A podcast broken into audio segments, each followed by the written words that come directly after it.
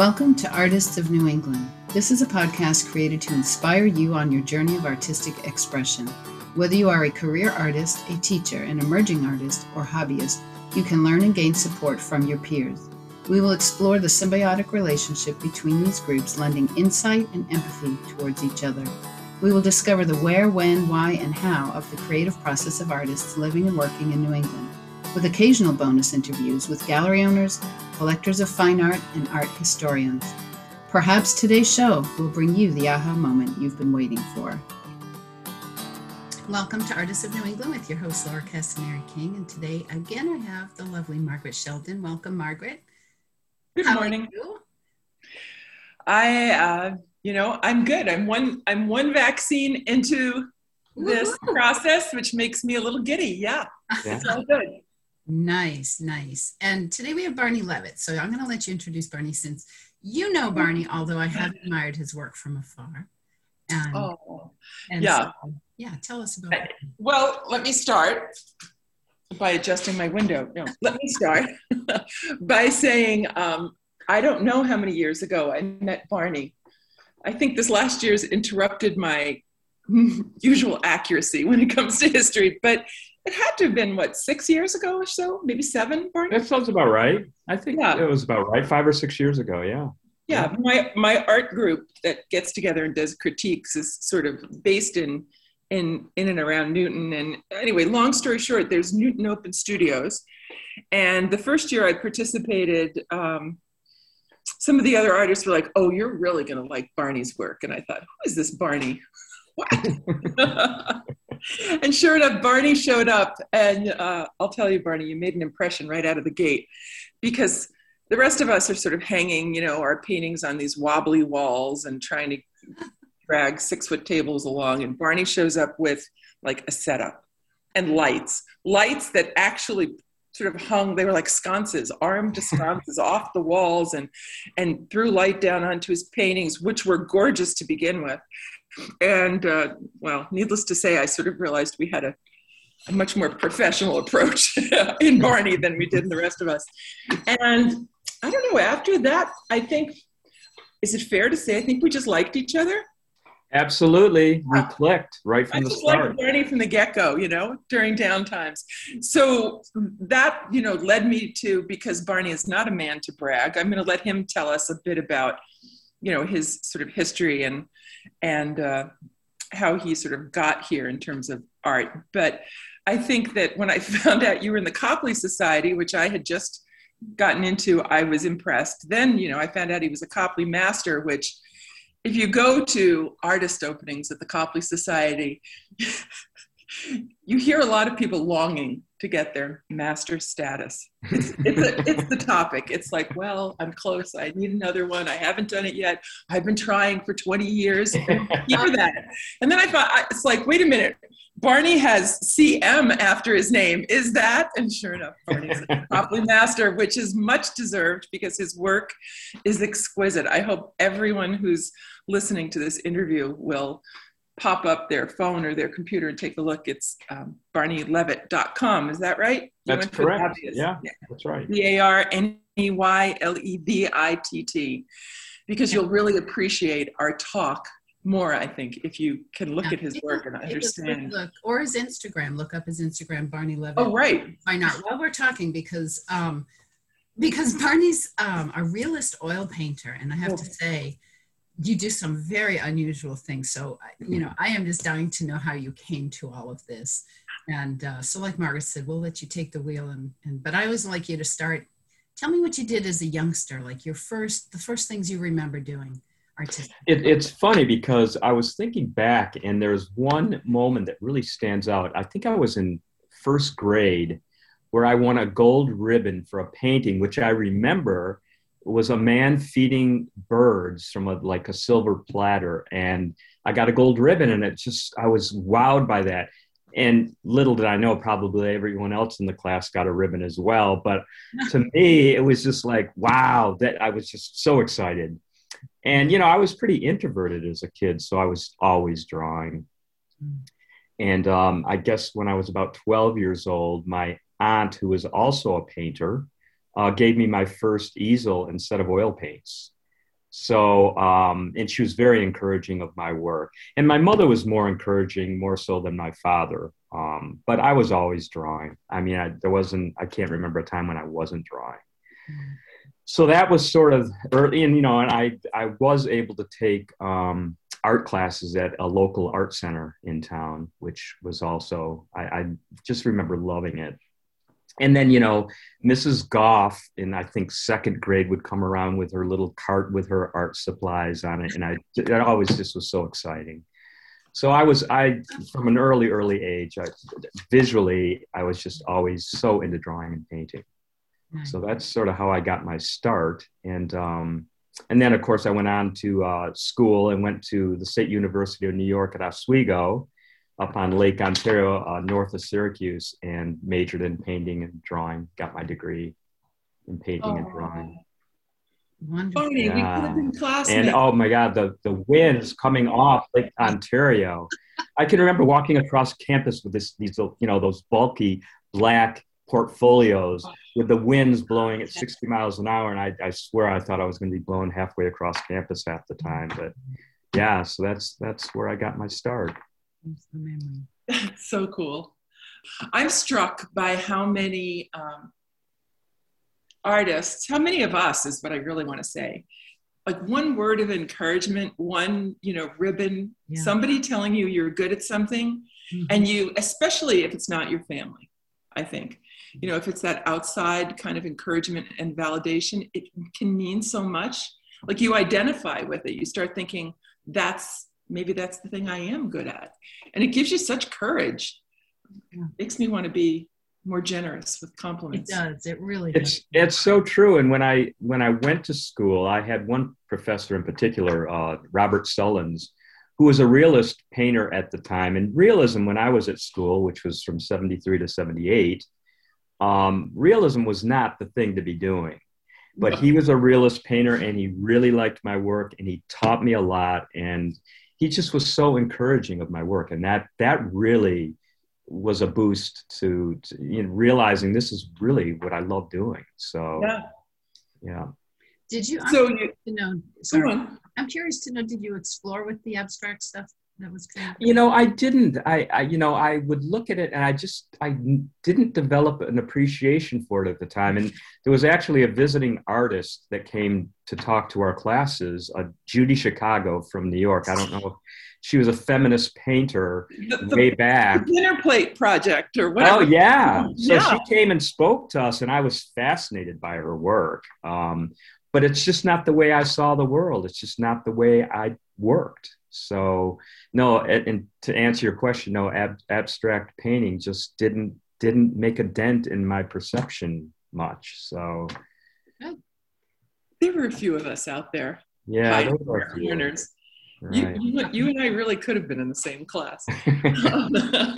what fun that could have been. so after college, I mean, here's the dilemma, right? We hear this, well, I speak this all the time. You kind of get toward the end, and unless you want to go into teaching or to get an MFA so you can be a professor, you kind of have to try to figure it out. And I know the punchline to the story, which is that you went to ski for a few years. I did. what do you do with an art degree? You go out and be a ski bum in Colorado. And so that's what I did for three years. I went out and I taught, I was a ski instructor at Steamboat Springs, Colorado for, for several years. What fun and you know i continued to draw and paint and do my own little projects but i, I didn't take it seriously. I mean i was having way too much fun. I'm in my early 20s out in colorado being a ski instructor. It was just a blast. So you know i i i put the art thing sort of on hold even though i was doing it somewhat. But um no that's that's what i was doing right after right after i got my degree in painting and drawing. So i'm going to be the first one to say i don't think that's a bad thing like i think there's something yeah. really good about being a young person and not i mean today so many i can only speak to like my kids their friends everyone is so driven.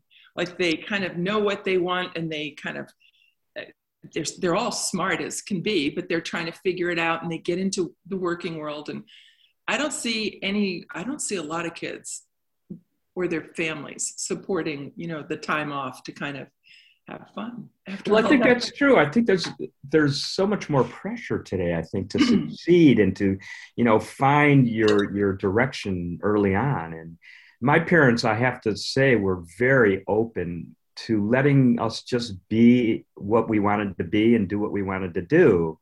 And I, I I'm so appreciative of that. So um, there was never too much pressure put on me. So I have a question for you and obviously this is sort of in the back of your mind as you're doing other things as we all were. You know you're sort of still drawing you're still kind of even if it's just the little noodling around that happens when you sit with a piece of paper did you keep any of those drawings from that I, it's funny because i lived in a little cabin without running water on a farm and one the celebrity of the farm was Mary the goat, and I remember doing a very large oil painting of Mary the goat. Um. So it, yes, that I brought it. I carted that painting around with me for years, and it actually ended up selling like 20 years later here in Boston. Somebody bought Mary the goat. She they love loved the painting. So oh, yeah, I mean, I I continued to do it somewhat, but like I said, I didn't take it seriously at the time. Were well, you when you were you know skiing were you thinking about next steps? Were you thinking how were you were you confused about what the next steps might be artistically or was it just kind of on the back burner entirely? It was on the back burner. I i mean i continued to do it because i just I have always loved drawing and painting but i wasn't thinking in terms of career at that point okay. i mean i was in my 20s and i was just having too much fun and yeah um, yeah, I, I, have to say it wasn't until I moved to Boston after that. you know, I bartended for a number of years in Faneuil Hall, but mm-hmm. then it's when I applied to Copley Society of Art, when I got accepted as a full member in 2004, that's when my perception changed completely. I and that's when I took myself seriously, took my art seriously, and made it a tremendous effort to build up a body of work at that time. Mm. Mm. When you say you made a tremendous effort, did you decide, you know, you wanted to complete a series or you had like a number of paintings or that you were going to paint for a year every day for five hours a day? What, how did you define that? So what I decided was that setting up a little studio in my house, I would devote it, as much time as I possibly could to painting. And um, it wasn't too soon, it wasn't too late after I was accepted into Copley Society that I got a call from a gallery, um, Addison Gallery on the oh, Cape, and um, that wanted to see my work. And so that, I mean, it just sort of snowballed from there where people seemed truly interested in my work. And I was selling quite well in the early years at Copley, uh, the small work show. Mm-hmm. So it just, you know, it just, it all snowballed and I kept you know, so that's when I really started taking it seriously. That's great. So what, what was your subject matter like throughout school and, you know, how did it? It was, it was more traditional sort of still life work. Um, but I, I must say that some of the figure drawing classes at school, I loved the figure drawing classes because I tend to work quite tightly and very detailed. and those three minutes, you know, loosening up you know those sessions really force you not right? to be tight yes. And um, i really liked it and it was good for me although i have not done it since and i really need to get back to that because my work is so tight um, and i probably need like I, I look at margaret's work and the brush work i'm just so i wish i could paint that way I, it's just not the way I work. So I did you watch can. your video. I watched your video and you hold your brush like I yes. would hold a pen. And yes. I, I was so amazed. I thought, wow, that it, it, to me would be, I think, really difficult to paint that. I kind of fling it like this, you know. like it's so funny, Laura, you say that because a couple other people have mentioned when they watch that video, they say, I've really noticed the way you hold your brush. And I was like, really? and it, somebody pointed it out to me. Yeah, I, I work really tightly and really, really detailed. So well, I go go back and brush a half inch a day. yeah, right. diet. you know, I have to say, it's funny. You always notice, like people have their habit, however it is. I'm trying to think. I don't even know how I hold my brush. I'd have to wa- consciously look when I'm doing it.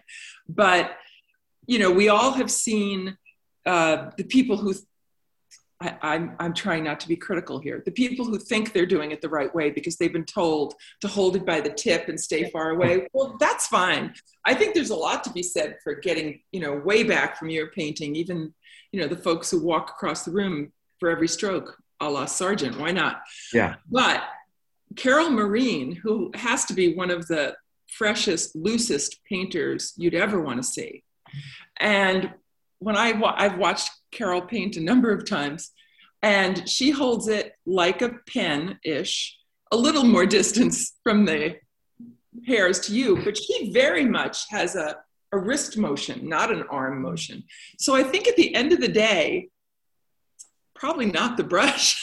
it's probably the brain. I think that's what I'm thinking. Like, yeah, I agree. I, I don't think there's a right and wrong way. I think whatever works for you is the right way. You Just know? get there, I, yeah. Yeah, yeah. You know, there's a painter out in, uh, well, he was at the time out in Idaho in Driggs by the name of Scott Powers. And um, I had gone out to do a workshop. This is years ago when Scott Christensen did the long workshops. And Scott was great because it's a fully immersive kind of experience. Anyway, long story short, he took us to this guy's get you know gallery slash studio which was kind of like this big huge dark cave there were so few lights I, I wanted to turn my iphone on you know to get to where we were going but he had his his as detailed as you are barney these beautifully big detailed figurative works you know of like women in the marketplace in Mexico. And he had more two haired brushes than I'd ever seen. But the thing that knocked me out was that he also had, I don't know what it's called, the thing that a jeweler wears. Oh, like yeah. piece to look at stones. And he would put that on wow. to do the, and I thought, Wow. Well, I haven't gotten to that point yet, but that that's incredible. And you know, from all this detailed work and working with like you know triple aught brushes, I'll probably be blind by the time I'm 80. So you'll just, you'll just get your cataract done. There you go. There you go. So I to back up for a second because I'm really intrigued by what you said um, to say, I mean, you paint so beautifully, and yet you're you're saying, "Oh, it's just so tight. I'd love to paint loose." How far do you mean that statement when you say, "I'd love to paint loose"? Is it something you actually explored with, or want to explore with, or are you just totally happy with where you are? I'm happy with where I am. I, I realize when I when I see somebody like Margaret's paintings or somebody with these beautiful, you know, loose brush strokes. It, yeah. I, I, I really admire that. Okay. It's just not the way I work. And I, you know, as much as I would try to do that, I know that's just not me. That's just not the way I work. Um, I'm a realist painter and I really like to get every little detail that I can when I'm painting. I mean, it starts out with sort of a loose underpainting. Mm-hmm. I start out with like a burnt uh, sienna underpainting, which is somewhat loose just to get the basic architecture down. Mm-hmm. But from there, the layers build up more and more detailed as as you know the layers progress. So I asked because you know I often look at other people's works with great admiration admiration and say, gee, I would like to, rather than just be content with the painter I am. Right. sometimes we struggle with that. We're like, oh, I should be able to. I should learn to hold my brush back here. Right. right. Like, well, well, why? If we're content and happy with what we're doing. So I. Right. Right. Yeah. True. True. I have to say, anyone looking at your work is missing something if they're not reading the titles. Oh, right. because the way you title these works are, it, it's like I won't say it's half the pleasure because it's not half, but it's a good solid 10 or 20%. I feel like once I read the title, it's like I'm in on the, the joke almost. Yeah. yeah. And that being said, you have a painting that I would have said to you, Barney, I have to buy this. Thank God it's sold. But it's the one that's your quarantined painting. Yes. With, yes. I mean, just the whole, there's a whole story it's I should for anyone who's listening, I should tell you it's this absolutely gorgeous blue sky, puffy. What I always think of as like these puffy, high, you know, cumulus, I suppose, clouds. Two yellow birds. I don't know what kind of birds they are. I'm not. Maybe they're finches. I don't know. They're finches. Yes. And they're sitting on an old tool, which I believe is a vice, right? It's the thing that It's a wrench. Oh, okay, it's a wrench. See, Yeah. I'm good at with this. Yeah. And there's a nest, and there's if you keep looking, the wood that it's sitting on is exquisite. The rusted blades are exquisite. There's one egg that's fallen from the nest, and the two birds are at opposite ends of the canvas looking at one another. And I feel like, yeah, that's been 2020 for me. Yeah, yeah, yeah. I'm, I'm It's so I'm, gorgeous. I'm so glad that to me titles are important. And you know I, I think we had a discussion at one point uh, before where we talked about that. And a lot of people that you know i'll do a lot of open studio events and people that they'll comment on a painting and really love it. And i say well did you read the title? And then they say no and then they go up and then they'll laugh. And it's like why didn't i always read titles when i when i look at paintings. And not I do to- too. At least to see the price. yeah, right, exactly. And it's not that titles, I mean, people should be able to interpret however they want to interpret a painting. But I also think that titles can give you insight that you normally wouldn't have to a piece. And a lot of my paintings do have a narrative sort of line to them. And a titles can sort of clue you into that. without a doubt. There's such a sense of humor. Oh And I think that's what I appreciate. yeah. I love the gumball machine. the- Oh, with the chattering teeth. Yeah, humor played a big part. I mean, humor was huge in my family. They were they're all jokesters, and humor was just such a big part of growing up. And you know, art doesn't always have to be so deadly serious. You can have fun with it, and and and that's sort of my take on it. I just I really like injecting humor into a lot of my pieces. When did you start feeling comfortable to do that? Injecting The humor. Uh, you know i you know i my a lot of my early still lifes were like i said sort of uh, academic pieces. Um, and i still do those. I, I you know you know i may emphasize the light or the particular object but it, like it's a more academic uh, situation as opposed to like having a narrative line. But then you know i started looking at at painters like there's a painter scott fraser uh, out of Cal- Colorado who does these incredible. He juxtaposes these objects you would never expect to find in in in a composition, in such a strong narrative line to his work. And there's also I'm forgetting his first name, but Jackson who does these balloon animals with. he oh, I've seen those. oh, they're just so fun. They're so Yeah. fun yeah. and Brilliant. you know and I, I i can really appreciate that and that's i started doing more and more of more and more paintings that have a strong narrative line with humor in it as well so How do you organize all of your props? Because you must have games and dishes and toys and you wouldn't believe i have shelves and shelves of like bird nests and old rusted tools and oh my god everything you name it it's in my studio on these tiered uh, shelves that I keep. Um, I'm always looking, you know, scouring, uh, you know, antique shops and rummage sales, and I'm always looking for objects that, you know, and I, I also like to paint, you know, things that have sort of nostalgic value, like old typewriters or telephones Sure. or record players, and so that's always fun. Nostalgia plays a big a part in my a lot of my paintings as well.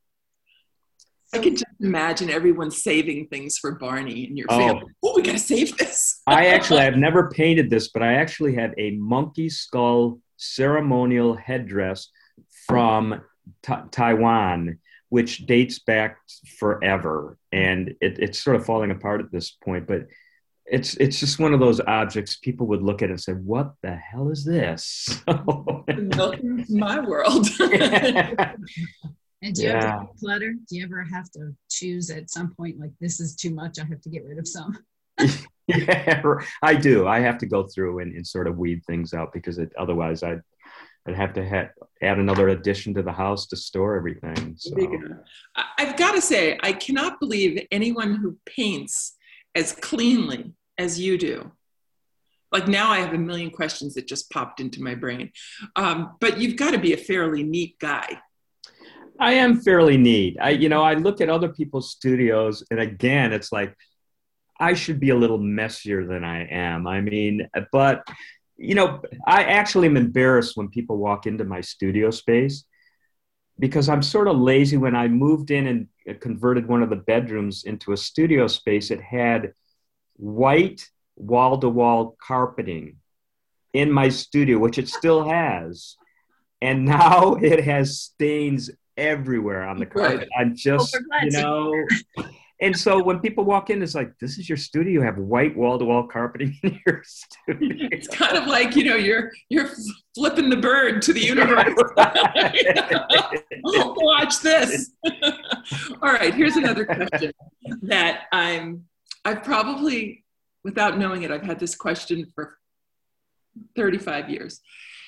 So when you see things as clearly as you do and you study them because you you must really look if you're going to be able to paint them as you know you really articulate the surface the difference in the texture the color blah blah blah i used to when i was much younger and i was trying to paint like you do you know, trying i would find it's exhausting to be look because I wouldn't be able to turn it off and I'd be looking at the world like that. So I'd be going for a walk and I'd be looking at the different values on things and I'd mm. like I would be sitting having breakfast and I'd be looking at the sugar bowl going, "Oh, look at that. If the light is reflecting." That's what and after a while like my brain was just I think I I saturated I I, I wired out. Yeah, no, it, ever it, get fatigue. Oh, absolutely. Like I will lose myself in painting. I'm sure as most painters do, and you know, time vanishes.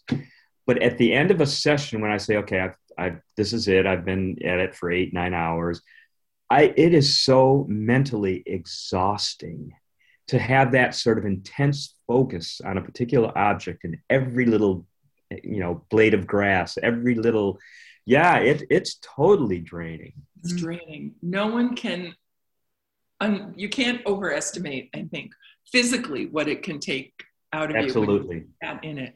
Absolutely. So yeah. tell me, um, why did you choose the bedroom to set up in that you did? Because I understand it faces west, and you like the west. Yes, it faces west. It had, it, it's one of the rooms in the house that has the most light, and I've always worked from west light. Mm-hmm. In in my old place, I also worked from west light. I like I like the strong afternoon shadows on my still lifes. I like I like that contrast. I, I know that everyone says north light's the best. It's the most consistent light throughout the day. But I really like that strong sense of uh, dark and, and, and light in, in the shadows that it creates. So that's why I chose that particular bedroom for, for my studio. Like yeah, yeah. I like that. I do too. It's kind of refreshing. Like, oh, you don't have to. I'm so unconventional when it comes to the shoulds and shoulds not do of the art world. So, so can you tell us a little more about? I know you just what did um, tell us where you just did a video about your process. Yeah, that detail. Yeah, I, I, as Margaret knows, I'm struggling with social media and marketing, and I, I know that videos are a huge plus when you're when you're posting on social media. So, so that video that I did of the process it took me a long time to figure out how to do it and to get it onto social media. But that was the impetus for for doing that particular video. And I, I think people are fascinated by seeing the process. And where can they find it? Where can they They can find it on my website, oh, okay. um, uh, which is barneylevitt.com and um, yeah, it, both both my videos are on my website. One actually shows my uh, studio with the shelving with all my still life objects on it. But did you mention you did an interview? Was it? I did an interview. I just had a solo show at uh, Gallery Twist in Lexington, Mass. And they did an interview with me, and I they actually showed those videos and also they zeroed in on some of my paintings and had me talk about particular paintings that were in the show mm. gotcha.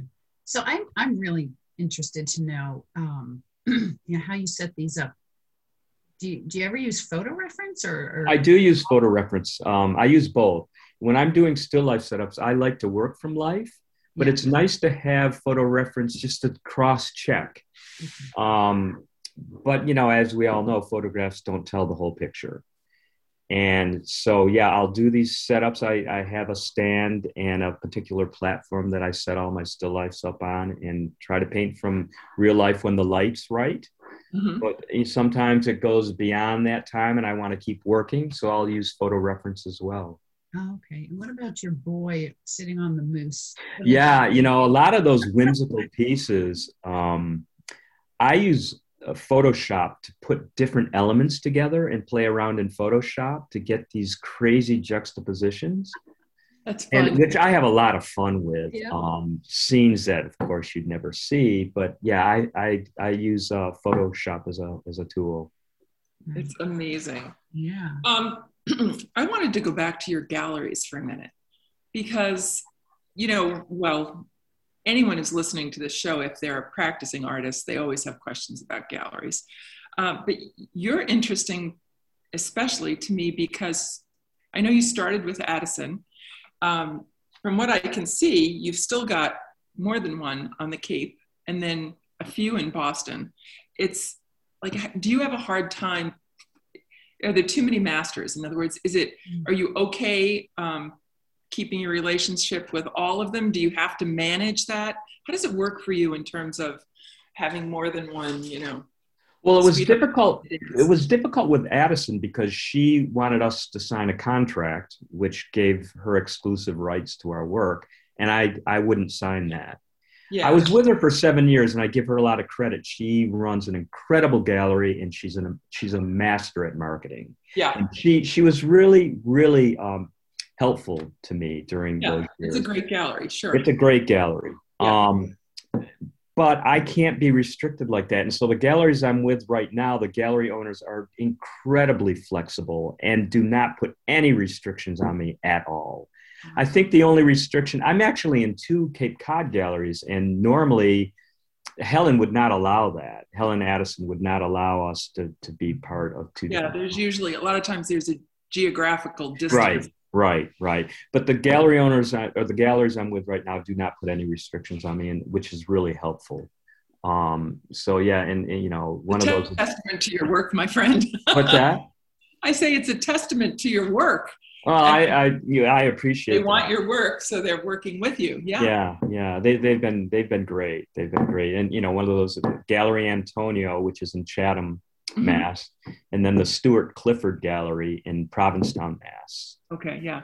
And so they've been they've been great representing my work, and also, of course, Gallery Twist, which has about five shows a year. If you ever get the chance, go to her shows because she she curates them in a very unique way.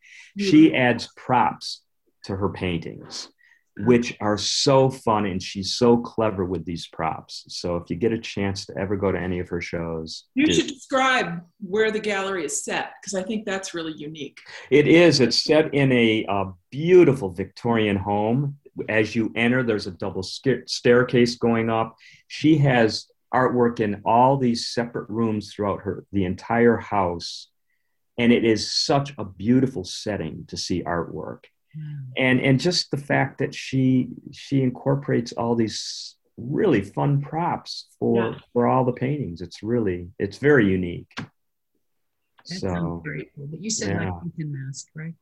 Lexington. Yeah. lexington Mass. And i also got really great news this morning actually. I, I became active with a new gallery in palm springs california. It's called fusion art in mm-hmm. palm springs and I just won Best in Show. It's an international show, and I was like, "This can't be happening." Congratulations!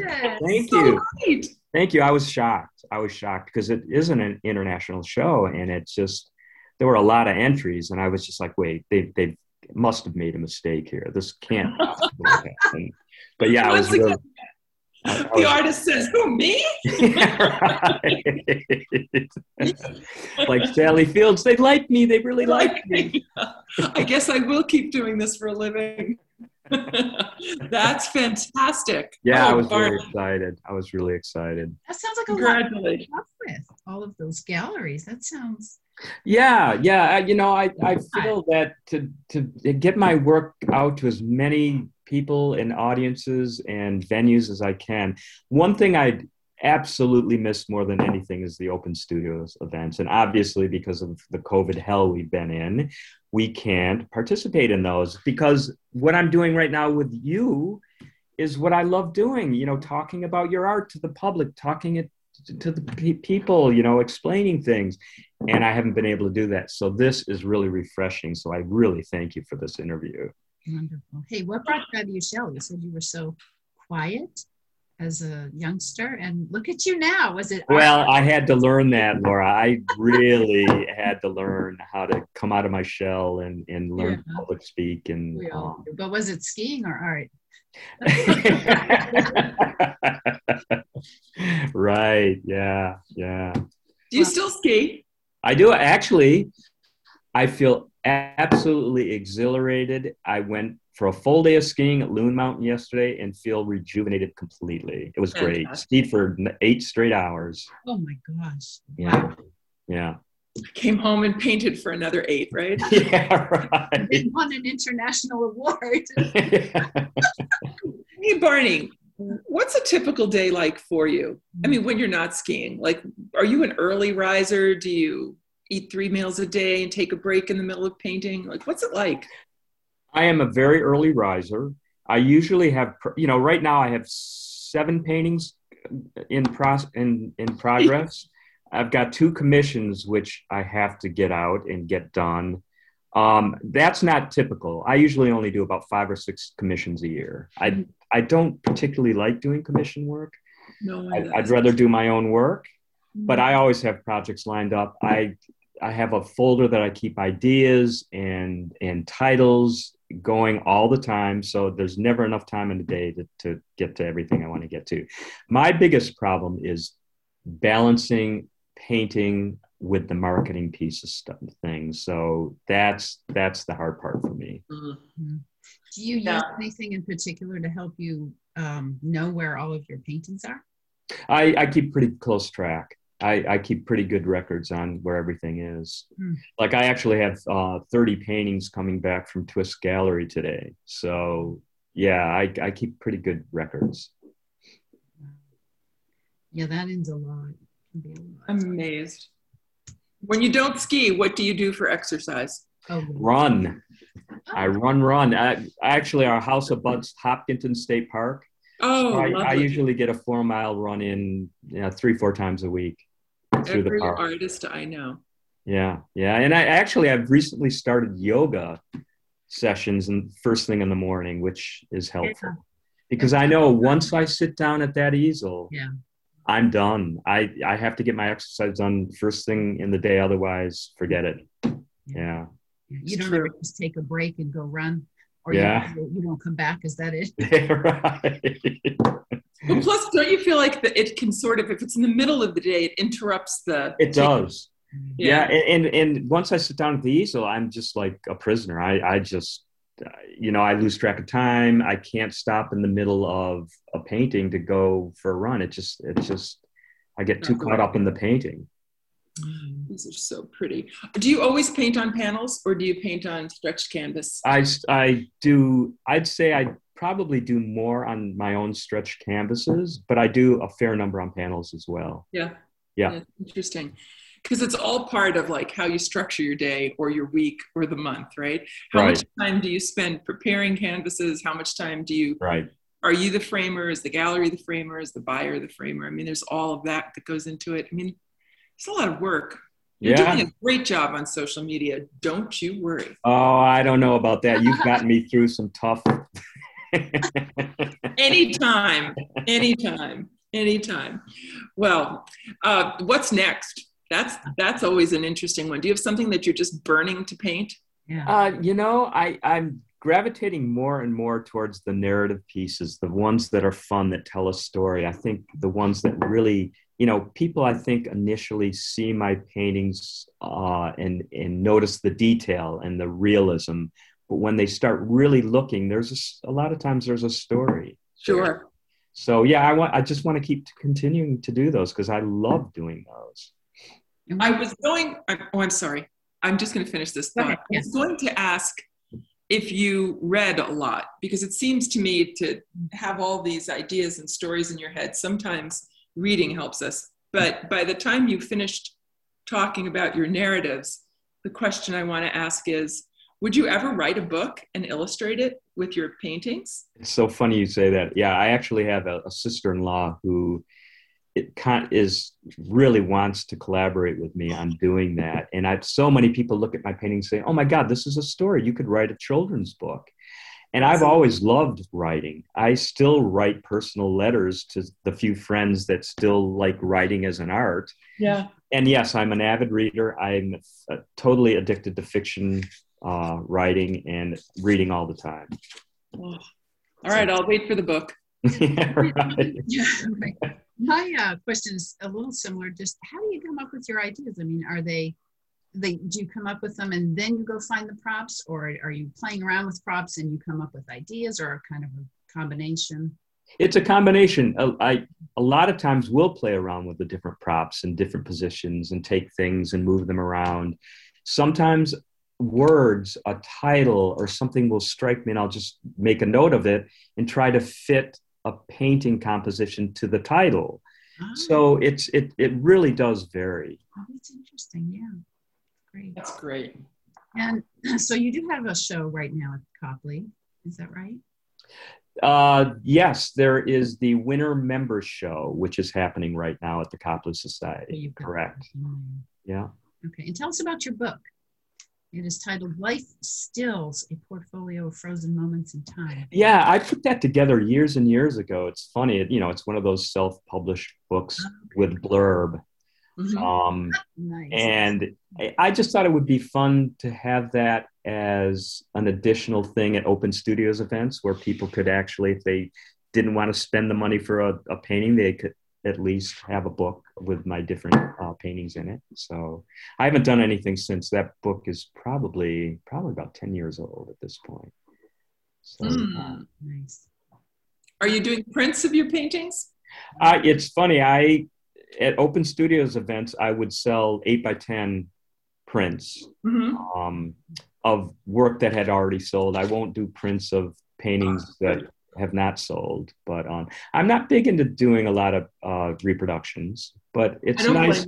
It's nice to have that price point for people um, if they can't afford an original painting to have you know a little eight by ten of an original painting. Um, I feel as conflicted as as you. I think I'm seeing you feel conflicted. yeah, You yeah, know, prints are great. The reason I asked is because so often, especially in the last year, you know, people are trying to sort of make rent sort of thing, you know, for their studios or buy more supplies or sales are definitely it's not a typical year. So I hear more and more conversation about diversifying your revenue stream.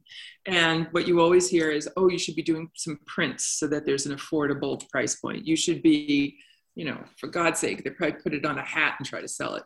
So, but, and, and after a while, I think, you know, I think going forward, I think a better approach is save for a rainy day because now we've seen that you can get a storm for a whole year. But you know, you sort of need to have your cushion, and then maybe I don't know, paint what you want to paint. I almost feel like the prints can distract from the sale of the paintings. I agree. In a way, I, I Um, agree. I agree with that. I don't know that it devalues them at all. I don't think that's true, but I just think it's a distraction. I agree. I agree with that. But like I said, it's it's nice if if like at an open studios event and you and people just they often will say to me, "I love your work, but can't afford it." We've all heard that line before. So here you go. There's there's a little eight by ten print for next to nothing. Here you Yeah. go. So, Do you, would you offer them a payment plan? I do. I often do. Yeah, I'm very flexible around that. I mean, I, I totally understand. It's a it's a it's an it's a commitment. You know that Yeah. it's- a lot of people who normally don't buy art, especially in non-gallery settings, you know, they that's a stretch for them. And so I I'm so, I often will say to them, "You tell me what you can afford a month, and I'm fine with it." I, I've had people take up to a year to pay me for a painting, and I'm fine with that. Yeah, absolutely. What Especially if they make those payment schedules. Yeah, right. A little nervous when they miss one. right. What Yeah. about your commissions? What are people asking you to do? Are they coming with, you know, a lot of a lot of times they'll go to my website and see that a painting is already sold and say oh i really want you to do something just like that um, which is uh, actually two commissions i'm doing right now uh, is fits that uh, description um, but a lot of times they'll want me to paint you know oh my wife likes she's a birder and wants me to do a red-tailed hawk and so you know i'll do that i mean i, I just love the process of painting so I, I don't mind but of course i'd rather be doing my own my own work oh, so. well it's beautiful it's thank so you thank you and it, if you don't mind if i have a quick minute i'd like to mention a couple contemporary artists that i just Yes. Maybe you've heard of them, but if you haven't, you should oh. check their work. Take pencil time. Ready. Yeah, I mean, I I have a list a mile long, but I'll just name a few. Yeah, your um, favorites. Whose work I I'm always looking at work. I'm on Instagram, and I most of the people I follow are other artists or galleries, so I'm constantly looking at artwork all the time. Absolutely. Who is it? One figurative uh, realist painter is by the name of Andrea Kowch. K, it's her last name K O W C H. She, I think she's based in New York. She's originally from Michigan, but she does Ooh. these Midwestern landscapes, usually with female figures. Yes. And they're sort of haunting scenes, like there'll be like a barn burning in the background with these women baking pies inside the house. Or you have to check her out. She's just an incredible artist. I, I get a sort of a Wyethie feel from her. Yes, yeah, yeah, yeah. Are you familiar with her work? I'm looking at it on another screen. oh, it's she. Yeah, check check it out. It's it, it's just great work. Incredibly talented. Oh, amazing. skin, good lord. Amazing. And then another local artist who's in Northampton, Mass. is Scott Prior. Oh, I know Scott Prior. And he has done one of my favorite paintings of all time, which is which is at the MFA. It's called Nanny and Rose. Oh, I don't know that one. It is a stunning portrait of Nanny and Rose sitting in an sitting in a little um, nook, a, a screened-in porch. It's beautiful. It's an incredible painting. Um, yeah. Oh, yeah. So that, that's just a couple. I just thought I'd Andrea from? I'm sorry. Did you say where Andrea is from? I think she's based in New York City. Yeah, I think she looked. Well, I don't know that for sure. Yeah, and now I'm I've gone deep into Scott Prior here. Oh, Scott Prior's amazing too. He, His work is beautiful. Um, very much that warm, warm light that you yeah, like. Yeah, exactly. interesting. Exactly. That's interesting. Yeah. Um, yeah, but boy, my God, this it's so dangerous to find all these fabulous artists. Wow. I know. It is. Barney, I'm going to get you figure drawing again. I know. I need to. I'm going to get a model into my studio, and I'm calling you up, and you just have to come in. All right. And we'll do it because it's so much fun to sort of see this. And you know, I think those influences on our work. You know, you said to make decisions faster and kind of keep mm-hmm. things looser. I think that's very true. But the other thing, it, it kind of gets my brain firing up in a right. good way. Right. I don't know how you you can't measure what your brain i mean i can't measure what my brain's doing it's jumping too fast but i know that that's the kind of thing that inspires me but this is great and we'll put yeah. timer you'll have to do those timed sketches as well yeah yeah yeah maybe we could get barney to join our figure group on yeah, you should. are you both in the same figure drawing class group? Well, Paul Paul Schulenburg's. I know. Oh, okay. All right. Yeah, yeah. Oh, Laura, you're part of that as well. Yeah, occasionally I try to. Oh, good. Oh, it's good. open door, Barney. You can just anybody can jump in. Yeah. So yeah, it'd be fun. It, it'd be more fun to paint from the live figure, and I feel like this summer we're all going to get to do that. Again. Yeah, yeah. Let's hope. Yeah. yeah. Well, Barney. Yes. You've done a great job here. Well, I really appreciate you guys. You put me at ease, and uh, you make it so easy to, to be interviewed. Great. When, when you love the artist's work, it's just a cakewalk, you know? It's like, I appreciate let's talk about what you do. I appreciate that. Thank Next so time, much. we're going to have you hold up your brushes so we can see see the incorrect way I'm holding my brushes. Everyone's going to rush to your video now and see. No. That's good. Oh, well, thank you again. It's been great. Well, I thank both of you really for the opportunity to, to talk about it. I, I really appreciate this. I feel honored. Thank you. Wow. I promise not to to pepper you with items that you should paint. But I've got to say, it looks to me like you need to learn to love Brussels sprouts. That's all I'm saying. Anybody looking at the paintings will understand why. Actually, that painting's a lie. I do like Brussels sprouts, but I know a lot of people don't. and anybody who wants to know what we're talking about is going to have to look at your website. That's right. That's right. Yeah. All right. Well, everybody have a good day. All right. You too. Thanks so much. Bye. Bye bye. Bye, Laura. Bye, Barney. Bye bye. If you found inspiration from today's show, make sure you are subscribed to the podcast and share it with a friend or two on social media. Also, take a moment to write a quick review on iTunes or share your takeaways from today's show on artistsofnewengland.com under today's episode. And while you're there, you'll find links to the topics mentioned in today's show. And don't forget to peruse the growing library of podcasts and resources. Thanks for listening. You got beauty to share with the world that no other human has. So get in the ring and pick up that brush.